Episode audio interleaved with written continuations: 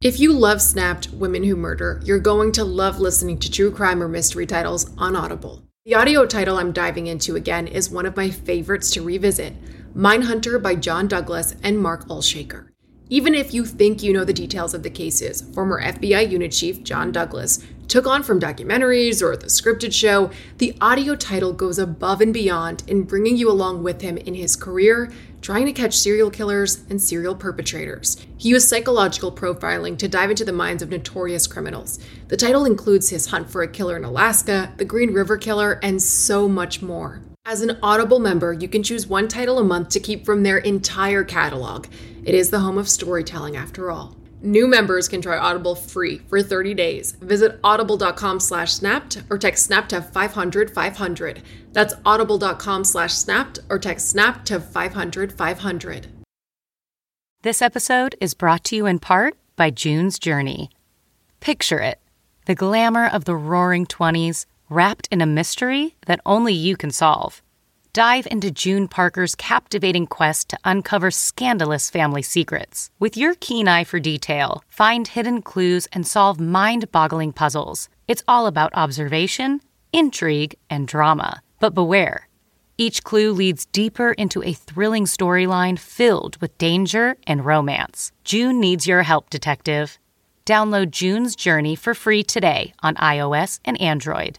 Your adventure awaits. Hi, Snap listeners. We are bringing you a special bonus episode today from Oxygen's hit series, Killer Couples. You can also watch full episodes live or on demand on the free Oxygen app or on Peacock by clicking the link in our description. Enjoy. They were a loving couple trying to make it in America's heartland. They both had kind of had a hard life, and together they were able to make each other stronger they were in love. And they did have future plans to get married. But their dreams are cut short by a horrific tragedy. They had been shot multiple times. There was large amounts of blood. The scene was a slaughterhouse. The investigation will force police to revisit atrocities from the past Southern Illinois was one of the locations for the railroad killer. The community instantly was on alert. The search for a suspect will lead detectives on a cross country manhunt and reveal a darker truth, one culminating in the greatest act of betrayal from a friend in need. She has nobody, and I really didn't have anybody. We just didn't want to lose each other, so we were going to do whatever it took. Their plan was that they were going to be together in eternity. These two young people's lives were thrown away for what? Nothing. Four people basically died that day. I feel so terrible for what happened. I know I should have stopped it. I should have done so many other things.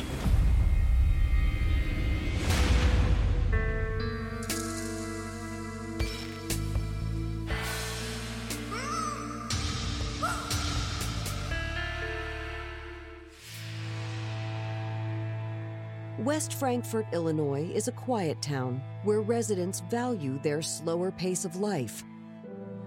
West Frankfort is a small, tight knit, charming community, the sort of place you'd want to raise a family. It used to be a big coal mining area. Most people know each other there.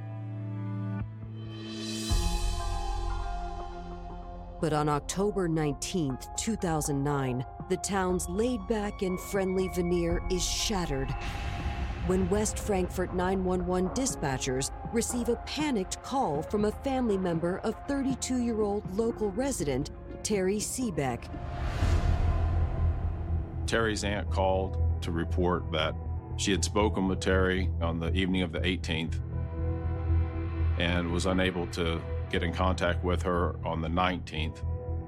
She had learned from Terry's employer that she did not show up for work that day. Terry's aunt tells dispatchers that Terry's live in girlfriend, 28 year old Candace Majors, isn't responding to phone calls either. Candace and Terry are living in Terry's aunt's property. So when they don't respond to her phone calls, she grabs a spare key and heads to the house to see what was going on. When she approached the house, she noticed there was blood on the storm door. Then she notices that the doorknob is covered in blood. And she doesn't even walk in, she just calls 911. When responding officers arrive on the scene, Terry's aunt gives them the key. When they try to enter the front door, the officers immediately encounter resistance. As I pushed the door open, approximately five, six inches, toes came beneath the door, and you can see the blood on them. I was able to push the door open a little further to where I could squeeze my upper torso in and look, and I could see full body laid out perpendicular to the front door. The scene was a slaughterhouse. An officer observed a female body that obviously had been shot multiple times, some four to five times at least. As police step into the room, they quickly realize there's a second female victim. She was crumpled between the couch and the coffee table of the residence. There was large amounts of blood in the carpeting and on the coffee table itself. Police identify the victims as Terry Seebeck and Candace Majors. And we knew who resided there and who to expect to be inside of that house. Terry's aunt was on scene as we came out of the residence, and I think she saw it in my face when I came out. As homicide detectives are called in, questions remain. Who killed this seemingly loving couple? And why? Since 2007, Terry Seebeck and Candace Majors had been supporting one another, both in life and in love. Both single mothers, the women had faced adversity growing up in small town Illinois and had bonded over staying sober for nearly a decade. Candace was a ball of life. She was a very bright, intelligent girl. Candace had a beautiful smile that lit up the room when she walked in. She has so many positive things going for her, but she got into meth really bad for a while. She would go out and start partying and go on binges for three or four days. She would keep a job, lose a job, get another job, kind of just like dead end jobs. Just really wasn't going anywhere in her life with it. After losing custody of her two children, Candace knew she needed to make a change. That's when she met Terry Seebeck. Terry was older and wanting to get her life together at that point. She was fighting to get custody back of these children that she had lost. She was just kind of down and out, needing needing help, and didn't really have anybody because most of her family has passed away or not around. When Candace and Terry were introduced by mutual friends, they found a kindred spirit in one another. I think they needed each other just because they both had issues with like past drugs, addictions, trauma. They both wanted to get on a better path and do good for their kids and get that love back that they lost. They both had kind of had a hard life, and I think they found a mutual bond with each other. Together, they were able to make each other stronger. They 100% like held each other accountable to always stay clean at that point. So at the beginning of 2007, they became really close, like right after that, and moved in together. Terry started a job painting with her father. Candace had gotten herself enrolled in school to be a radiologist. She had had a job previously working in a nursing home, and she found that she loved that and that the residents of the home loved Candace. And that kind of inspired her to want to do something in some type of health care or to help people. Candace and Terry had talked to me on many occasions about, you know, how much in love they were, and they did have future plans to get married. But now the couple has been found shot to death inside their home. And West Frankfort homicide detectives must determine what happened. There is two women, one of which is laying face down right by the front door. Um, multiple gunshot wounds to both of the women's head and torso. Terry was shot through her left eye. There were shell casings all over the place. We knew with the gun that we were looking for a 22 auto or semi-auto pistol because of the way that the brass was ejected into the residence of the house after firing. Detectives are unable to find a gun in the house, ruling out the theory that it may have been a murder suicide. The blood on the front door, on the storm door, on the inside of the exterior door, when you see that, there was a struggle. Somebody was fighting to get in or get out. It wasn't a case of somebody sat down and committed suicide. I've worked multiple homicide cases, but the injuries to Candace and Terry are the worst that I've ever seen. Coming up, clues from the crime scene point police toward a serial killer from the past. There had been a railroad killer that terrorized the area, jumping from rail car to rail car and murdering people. And the search for the truth will expose conflict within the victim's home. He did become kind of obsessed with her. It was, I will do anything for this person for them to love me. In West Frankfort, Illinois, police have discovered the bullet riddled bodies of 32 year old Terry Seebeck and her girlfriend, 28 year old Candace Majors. As they process the crime scene, detectives try to figure out what the killer's motive might have been. And began looking around to see if somebody might have gone in to rob them of valuables or drugs, if they would have had those in their possession. We had to cover every angle of who might have done this and why. There were signs of robbery. Both of the victims' credit cards and IDs were missing. According to Terry's aunt, Terry's gold Chevrolet Impala is also missing from the driveway. At this point, our biggest piece of evidence that we're missing would be the vehicle. And it's either going to contain items of evidentiary value or contain the killers. And so that was our primary focus was to find that vehicle. I instructed one of my investigators to start contacting gas stations, starting with the ones that would have been open in the late hours. If Terry's car was not full of gas and they were planning on fleeing the area and they needed fuel, let's check and see if they did. While police track down surveillance footage, detectives dig deeper into the crime scene and find problems with the robbery theory. The house didn't seem to be ransacked. It didn't look like people had really torn it completely apart, like they were searching for a specific item or items of value.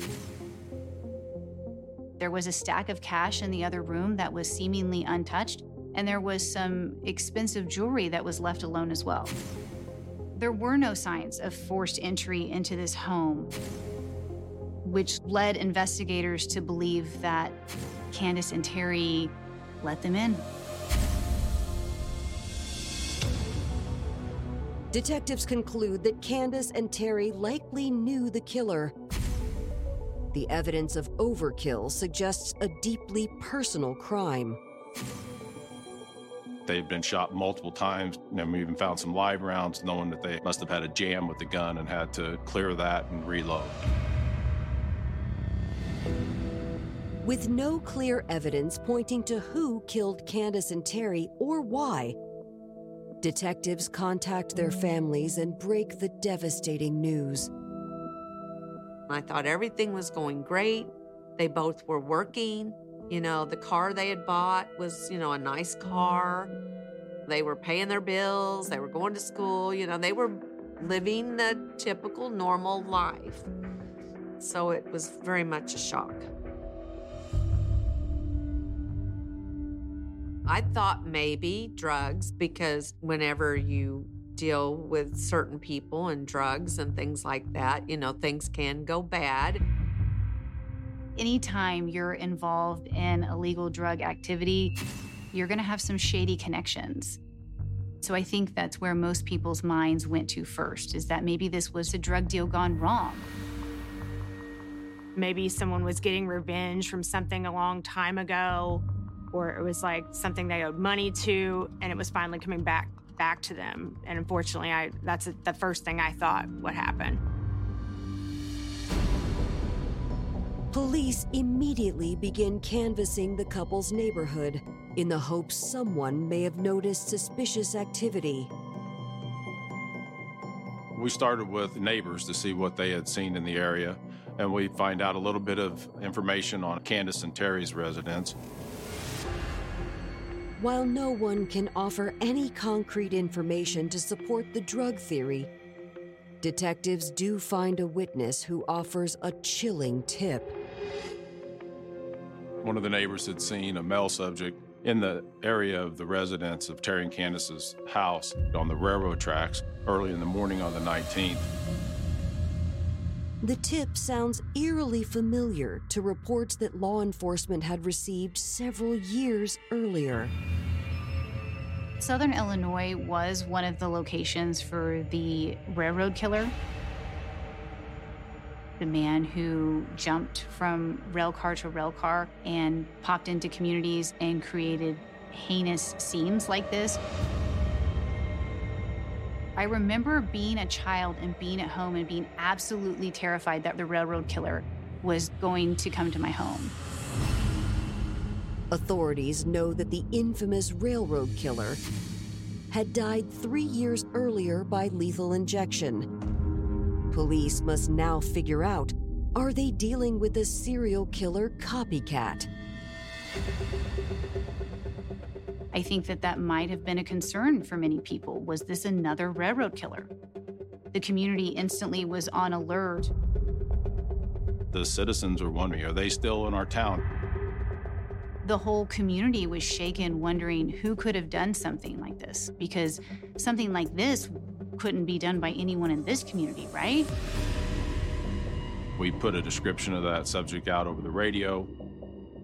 Citizens listening to the scanner in town found a subject towards the south end of our city that matched that description.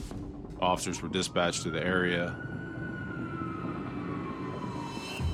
When police locate the man, he appears confused by the claims. With no solid alibi, however, police bring him in for questioning. The man claims he was only out for a nightly stroll and he had nothing to do with the murders of Candace Majors and Terry Seebeck. It was just some guy that was on the tracks. He was ultimately ruled out as having any involvement in this crime.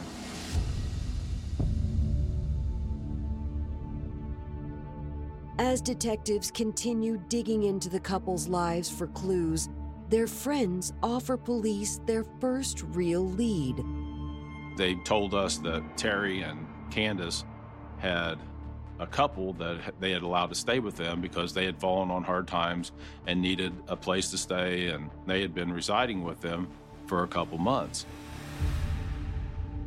Friends identify the couple as 19 year old Afton Ferris and 29 year old Michael Schallert. We didn't find anything in the residence at the initial search, you know, to state who they were, you know, because their belongings were gone, which was concerning.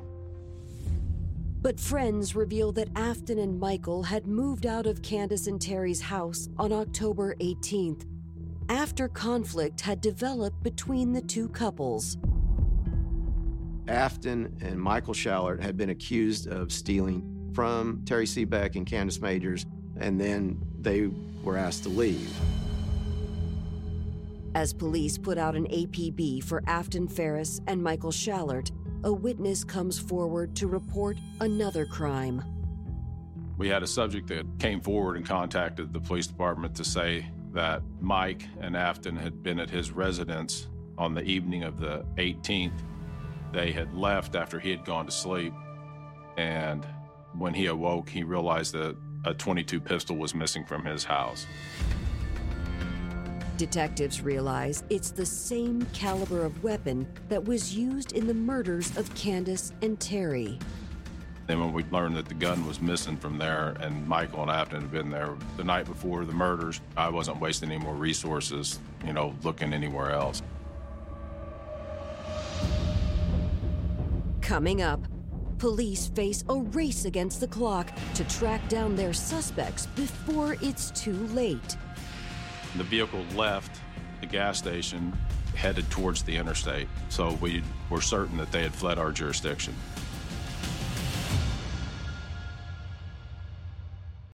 As a Snap listener, you know the world can be a dangerous and unpredictable place.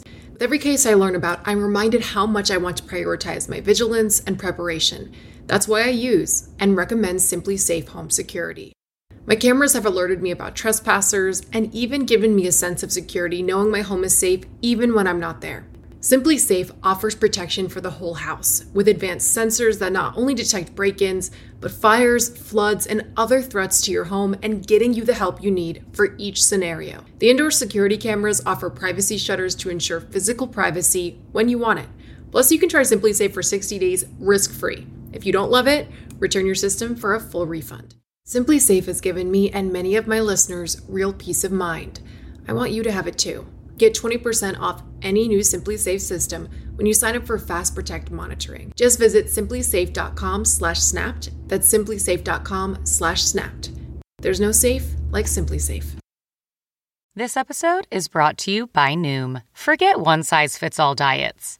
With Noom, you get a personalized weight loss plan that's tailored to your lifestyle. No food is off limits. Enjoy your favorites while discovering healthier habits. Noom's users love the flexible approach, blending psychology and biology to help you lose weight in a way that's sustainable for you. Stay focused on what's important to you with Noom's psychology and biology based approach. Sign up for your trial today at Noom.com. That's N O O M.com. And check out Noom's first ever cookbook, The Noom Kitchen, for 100 healthy and delicious recipes to promote better living. Available to buy now wherever books are sold. Less than 24 hours into their investigation, police in West Frankfort, Illinois are searching for 29 year old Michael Schallert and 19 year old Afton Ferris in connection with the murders of their friends and former roommates, Terry Seebeck and Candace Majors. We had learned Afton's driver's license was issued out of the state of Wyoming, and Michael Schallert had ties out Colorado, Wyoming also. So we kind of suspected that that would be a familiar place for them that they would be fleeing to. Detectives track down Michael's family in Cheyenne, Wyoming, but they say they haven't heard from him. When detectives ask the family about Michael's connection to Terry and Candace, they learn Michael had been close friends with Terry for years. Friends had a hard time believing that Michael was capable of doing anything violent, especially to Terry and Candace. Michael is a kind and caring person. He has always been the type to give, you know, the shirt off his back for somebody else. Michael Schallert is from a good family. He's the oldest of two children, born in 1979. His friends describe him as kind hearted and compassionate and a good guy who just happens to fall in love really easily. He had his first kid when he was 15 years old. That, in and of itself, kind of had a huge impact on the trajectory of his life. He was barely able to have a work permit, let alone have to raise a child. Detectives learned that over the years, Michael had wandered state to state, searching for stability. He was something of a drifter, someone who could not hold down a job, someone who was looking for someone to take care of him in an emotional sense. When he landed in West Frankfort, Illinois, he had quickly struck up a friendship with Terry Seebeck, who offered him a place to stay. She said she was trying to help get him back on his feet. They were together like every day, hanging out, doing all the normal stuff that, you know, best friends do. He seemed to be making a life and he seemed to be doing really, really good. And then he came back to Cheyenne. After returning home to Wyoming in 2008, Michael met 18 year old Afton Ferris. Like Michael, Afton had been searching for a place to call home. Afton Ferris grew up in the foster system. She was in and out of homes. She ran away multiple times. Despite all odds, at the age of 18, she became valedictorian of her high school class. But unfortunately, after she graduated, she was unable to keep a steady job and was unable to keep a home. Michael met Afton when she was homeless. She had been kind of going to bars and stuff. Michael found out that she was homeless and couch surfing, and he immediately offers to take her in. And that's how the two start their romance. Schallert was incredibly nurturing towards Afton Ferris. He displayed what appeared to be very sincere motives on his part. He did become kind of obsessed, you know, with Afton. It wasn't necessarily an obsession like a crazy obsession. It was, I will do anything for this person for them to love me. When Michael asked me if him and Afton could stay at my house, I told him no. I had just had had a kid and he was not even a year old yet. I'm not going to allow some girl that I didn't even know to stay in my house. An angered Michael decides to move to West Frankfort, where he had been happy and has a strong group of friends. One of those friends happens to be Terry Seebeck. Terry welcomed her old friend and his new girlfriend into her and Candace Major's home. They, you know, took my brother in when he needed a place to stay, and that was pretty nice of them to do that. But police learned that it wasn't long before tensions erupted between the two couples. About a month after they had moved in, I spoke with Terry on the phone, and she just seemed really frustrated, saying some of their things had came up missing small articles. Um, I think it was probably like some pieces of jewelry or money. It was just small things. She told me that she, no one else had been in the house. Terry and Candace believe that this couple has began stealing items from them and that they were going to ask them to move out of their house. Eventually, they packed up Afton and Michael's things and put them on the front porch and asked them to come pick them up. I know how Candace is. She's hot headed. And if she was angry because she pinpointed what they did, she would push them right out. That's just how she was. She would give you one chance and she was done with you. And I don't I wouldn't blame her. Less than 24 hours later, Candace and Terry were found murdered. Police know they need to track down Afton and Michael immediately. Less than 48 hours into their investigation, Police get a tip that Terry Seebeck's missing Chevy Impala has been spotted on a gas station security camera. Gas station footage near the crime scene revealed the stolen vehicle pulling up to the pump near the interstate. And guess who happens to walk out? Michael Schallert to pump gas. There was a person in the vehicle that remained in the front passenger seat of the vehicle. From her body style, it looked like it appeared to be a female. While the blonde sitting in the passenger seat doesn't ever get out, she does match the description of Afton Ferris. It's a valuable piece of information because the vehicle left the gas station. We could watch it as it left on the roadway headed towards the interstate, which is only like a block and a half from the interstate. Uh, so we were certain that they had fled our jurisdiction. Detectives speak to gas station employees to see if they have any additional information on the couple. The clerk remembered Schallert coming in the night before. They remember he was in a hurry and he used a credit card that was in the name of Candace Majors, but actually signed his own name on the ticket. Detectives subpoena records for the stolen credit cards, hoping to track the missing couple. The police are able to watch Michael and Afton travel out west by the credit card transactions on one of the stolen victims' credit cards. Sooner or later, they're going to not use the card, but as long as they're using it, that's great for us. On October 21st, two days after the bodies of Candace and Terry were discovered, the credit card activity stops in Larimer County, Colorado. When detectives ask Michael's family if Michael has any connections there, they catch a break. The marshals and Larimer County, Colorado had learned that Michael Schallert had a friend who resided in a trailer park in Fort Collins, Colorado. A surveillance on that residence identified a Chevy Impala, which is the type of vehicle that Terry Seebeck owned. Now that we see that the what we're pretty certain would be the vehicle in this trailer park, uh, those departments establish a surveillance in there to make sure that Michael and Afton are at this residence. This is kind of a complicated surveillance because you're in a tight knit community where the same people come and go daily and they know who should be there and who shouldn't be.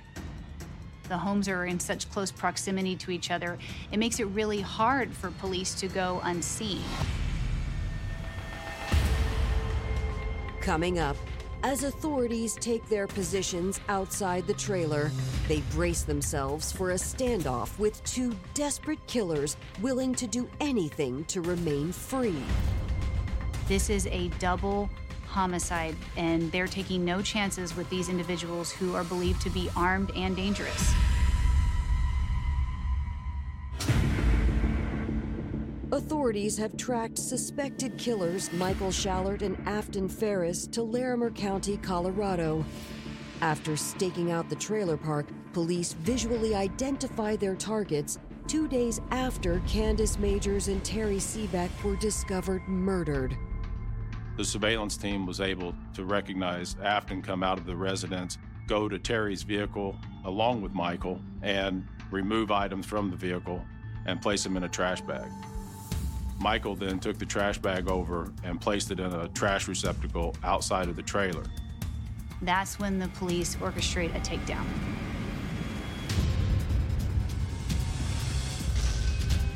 The SWAT team uses a stun grenade to temporarily disorient Michael and Afton.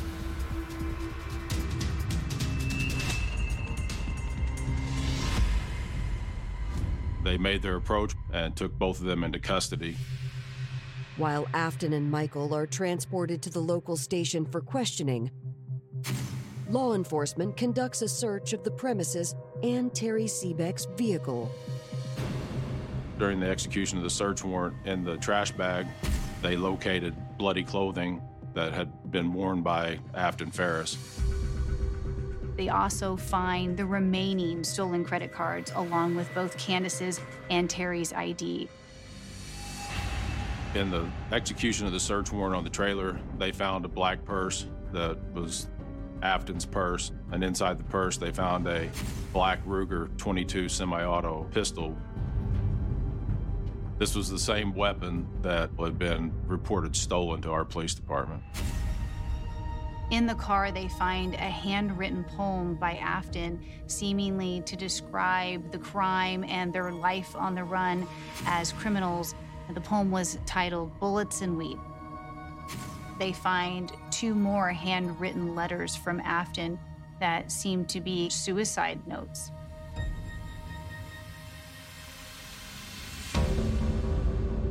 Hoping for a confession, detectives decide to confront Afton first.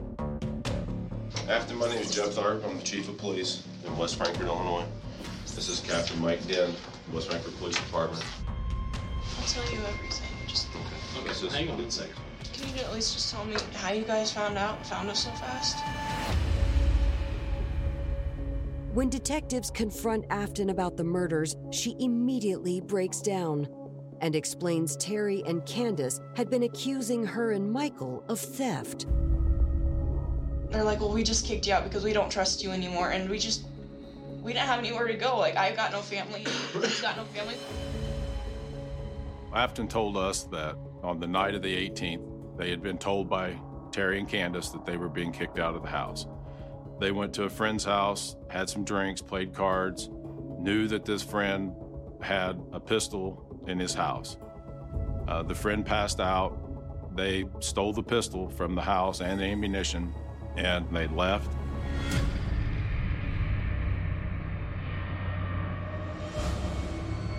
According to Afton, she and Michael walked the few miles back to Terry and Candace's house while they devised a plan to rob the women and flee. They quickly realized it wasn't that simple. We didn't have any other choice. Any other choice than what? Doing that and getting a car and leaving. To go in and killing them and getting what you could and, and taking their car. That was the only option that you guys It's the only left. option we had. Afton admits when they arrived, they convinced the women they wanted to make amends. And we asked it, can we come inside, you know, to apologize? And we were sitting there, and Terry was sitting next to me on the couch. There's just the four of you in the house yeah, right there, there's a couch right here, and Candace was sitting on this couch right here, and I was sitting next to Terry on this couch, and Michael was sitting on the chair. And they were telling us how we were stealing and stuff, and how they went through our room and found the CDs, and it was so trashed in there. Michael went in the room saying, Well, I need to go see if there's anything else. And he came back out, and Candace was bitching. He's like, You know what, motherfucker? And he shot her. She went backwards, and then he shot Terry. She hit the she hit the coffee table. Afton stated that she noticed Candace was at the door and was using her cell phone to call the sheriff's department. Afton said she grabbed a hold of Candace and drug her back into the residence, and Michael shot her some more. Terry, she was moaning and groaning, and I told him to give me the gun, and I shot her in her left eye.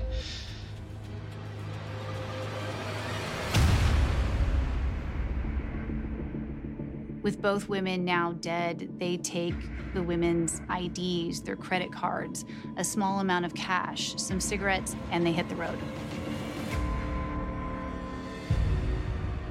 But according to Afton, her and Michael's dreams to ride off into the sunset together quickly faded.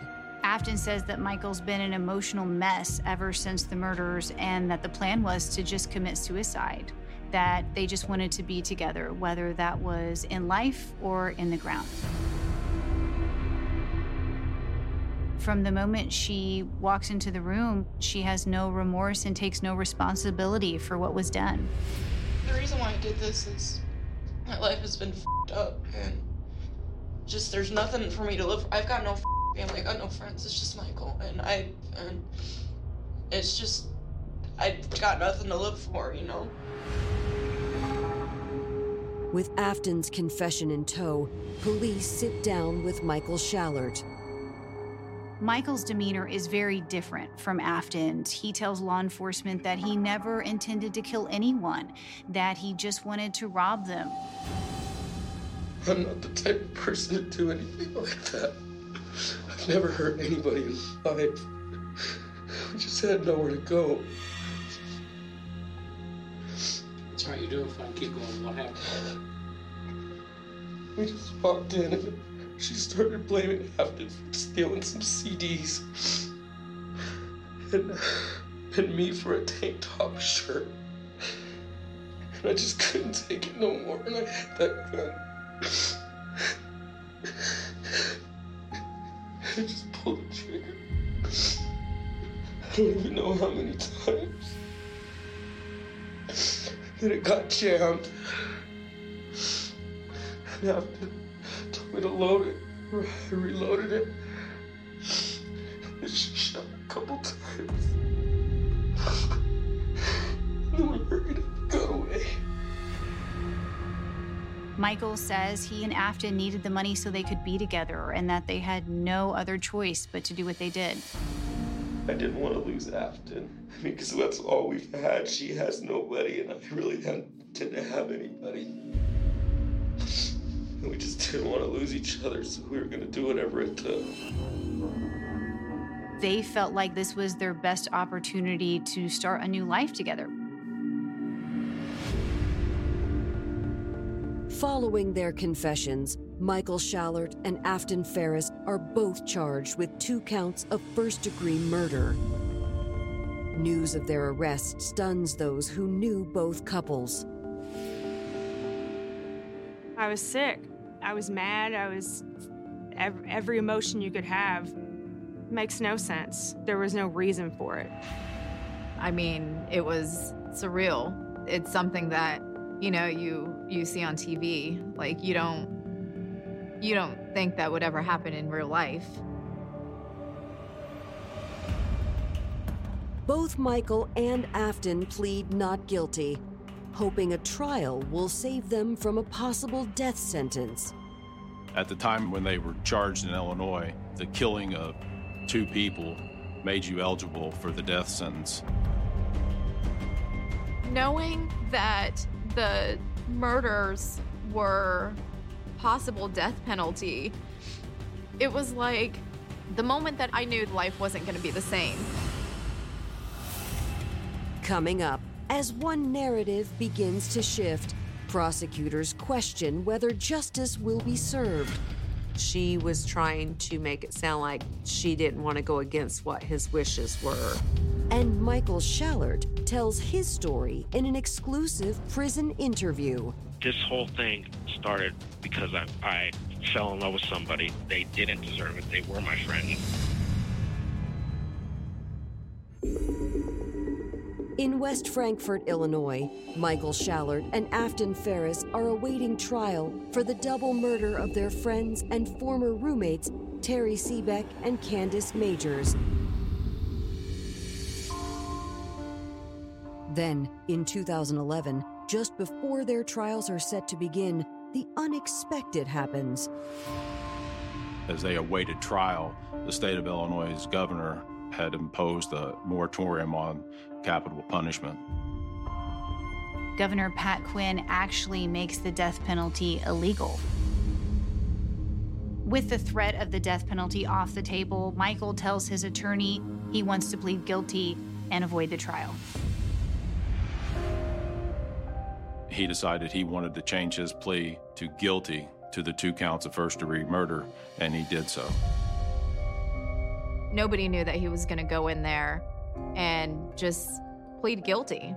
But his reasoning for doing that was so that the victim's family didn't have to go through any more than what they had already been through. So, I mean, he was showing remorse, at least, like I would think human beings would. At the end of the day, Michael Schallert was sentenced to life in prison. In July 2011, two years after the murders of Terry and Candace, Afton Ferris's murder trial begins. The prosecution painted Afton as a cold hearted killer. The defense tries to lay the blame completely at the feet of Michael Schallert.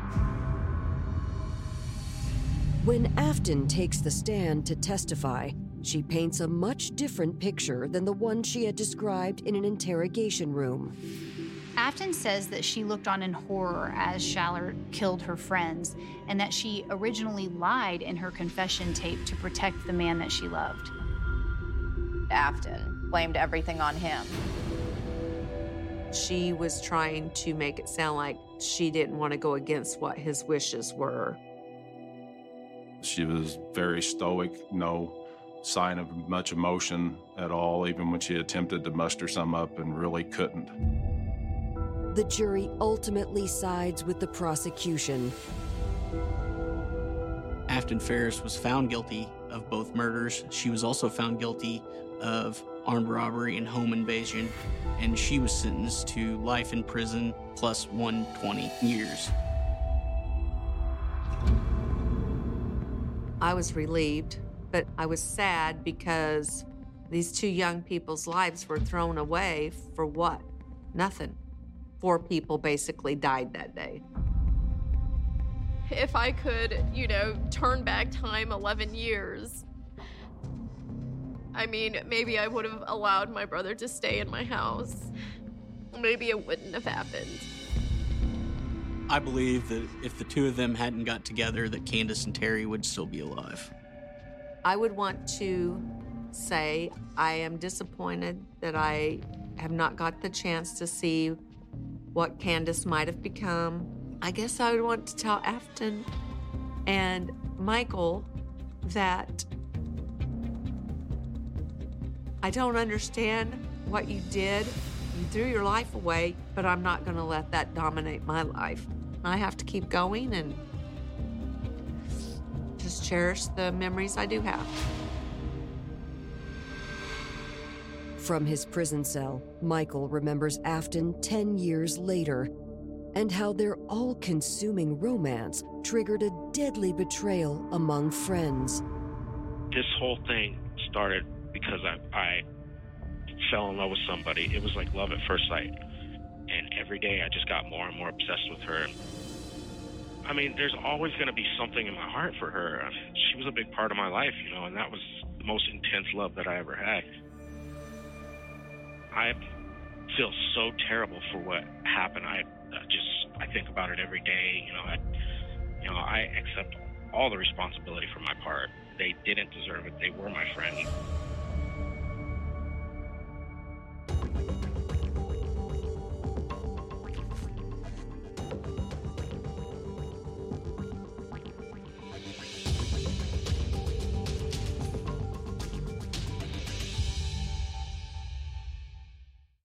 I have missed these Friday night dinners. Mm. welcome to Harvey Graw.